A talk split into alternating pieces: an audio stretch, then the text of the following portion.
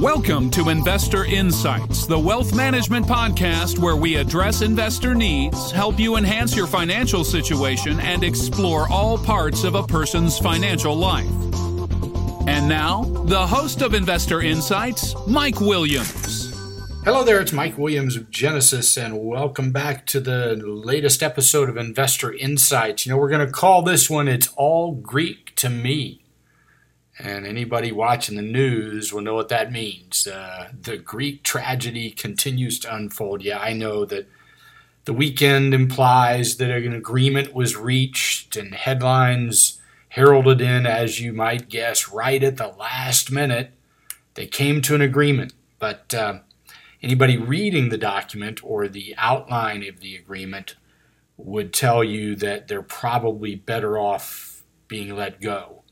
Uh, you know, we stand by the idea that uh, the Greek incident is a, a, lesson in what shouldn't be done. We should not be bailing out a country that structurally is not uh, constructed in a manner uh, and does not allow its economic un- uh, processes to unfold in a manner that will permit success. you just can't. I, I feel sorry for the people who live in Greece, but the government has structured something that is almost insurmountable. You cannot have a population that is so socially oriented, given so much, so much is paid for. Uh, they get six and eight and ten weeks of vacation. The job market is such that you can retire in your 50s. Uh, the pension structure is unsustainable, and you cannot have a country that gets all of that stuff uh, continues to borrow because it makes no revenue, because people won't pay taxes. Uh, it's the dirty little secret of a country. If you want freedom and if you want good things, taxes are required. Um, if our country did not pay its taxes, and if our government was not at record revenues, record revenues, by the way, we've never earned this much money at the government level. If it wasn't, that way, we certainly wouldn't have the lifestyle we have here. So uh, let, let's face it, Greek tragedies continue to unfold. I do not see this being a, uh, anything more than a band aid.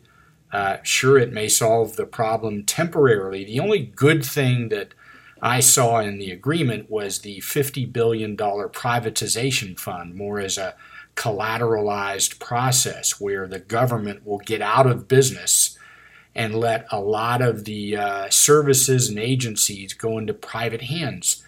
Look, we've all learned in the past that countries that privatize government agencies uh, find that they do it more effectively after it's not a government agency. so, surprise, surprise. Uh, entrepreneurialism can work in any country as long as you let it unfold. So, uh, look, uh, many moons ago, strangely enough, the sort of the comedy in all of this is that, oh, 20 years ago, if you and I woke up and we turned on the news, we watched one of three stations. The odds of us ever even knowing about Greece are minimal.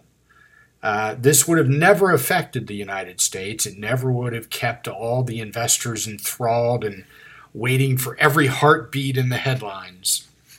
Never would have happened. But at the end of the day, listen, we cannot, in the advanced world we live in today, we cannot assume that a country like Greece and its total global output would overwhelm or any way, in any way radically harm the other 99% of the global GDP. It just literally is impossible. That's the equivalent of saying that if Atlanta, Georgia disappeared off the face of the earth, that somehow the entire globe would fold up on itself. That just isn't going to happen, guys. So let's put Greece where it belongs. Uh, off the headlines, on the back burner, and forget about it. Uh, so, what else can we talk about? Um, Let me kind of take you back in time for a second. Um, it's 1982, skyrocketing inflation, ridiculously high mortgage cost, 20% plus prime rates, oil embargoes, huge budget deficits, terrible sentiment, a crappy jobs market. We're coming off the 70s. It was a lost decade, and we had serious recessionary pressures. The manufacturing sector of our country was gutted. The Rust Belt was referenced as gone. The Dow, well, it was a, a paltry 970 on the first Friday I got in this business. So why do I list all of this? Well, it's a it's a lesson of sorts. Uh, back then, most just focused on the problems, as we seem to do today as well. It was hard to ignore things back then. It it all looked pretty tough, just like now. The experts suggesting we fear the worst sure sounded correct. And the worst part is they felt correct as well. The horizon was dark, terrible, just like now. But history taught us that while all were paying attention to the problems, there was something else unfolding, something the country had never experienced in its history. It was the largest demographic bubble to ever enter the working economic system of our country. We now know them as the baby boomers. The point? Well, look, 20 years from now, a time most cannot even find the window to imagine, we will look back and see another lesson, much like the one from the early 80s has been taught. We will learn that the new wealthy part of the economy then will be those who paid attention to what was really happening now, while everyone else focused on the problems. We have a choice, you know. We can focus on all the things currently clouding the horizon the Greece, the conflicts, the Eurozone, the deficits, the debts, the currencies, etc., etc., etc. It's working. Sentiment stinks, and that's good, by the way. Or, you know, we can think about focusing on something else, something a bit more positive, but that requires faith. We can focus on the one common theme linking the last lost decade of the 70s with the most recent lost decade that started this century. And here's the common theme they both preceded an economic and demographic event never before witnessed by the U.S. economy. Then it was the baby boom. And while everyone was worried and focused on problems, the world changed. Now, something even bigger than the baby boom is unfolding. Quite a bit bigger. It's a tailwind no one speaks of or even feels as currently it is lost in the frenzy over, you got it, all the problems. Now it's Generation Y.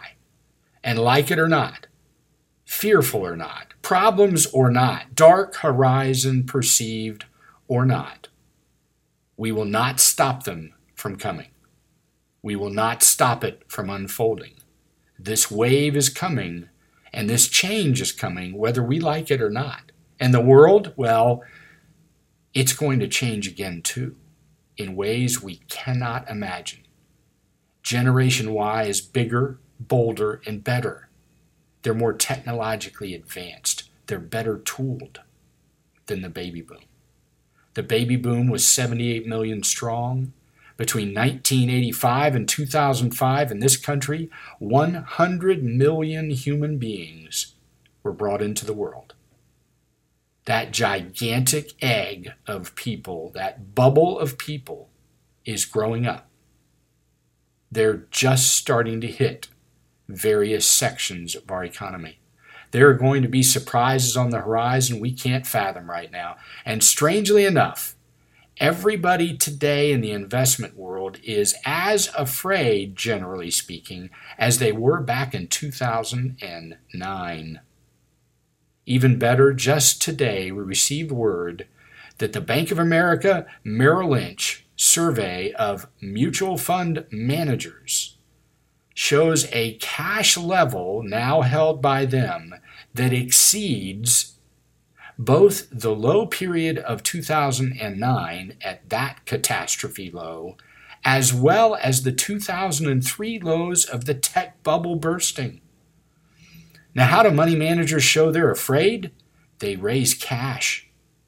Today, there's more cash in mutual funds waiting for a perceived correction than there was after the collapses of 2008, 2009, and 2003. Staggering. Think about that. The mutual fund managers are scared. The investors are scared. The investor masses are scared.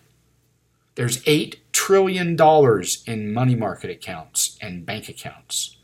There are trillions of dollars in bond funds and hundreds of billions of dollars have been sold out of equity funds over the last couple of years. Strangely enough, oddly enough, as the market just barely struggles just under record highs. So I say to you again, we can focus on the one common theme linking the last lost decade with the most recent lost decade. They both preceded an economic and de- demographic event never before witnessed by the United States economy. Then it was the baby boom, and while everyone worried and focused on problems, the world changed. Now it's Gen Y. There's nothing that's going to stop that from unfolding, no matter what happens in Greece or the Eurozone or with the euro or with any other currency on the planet.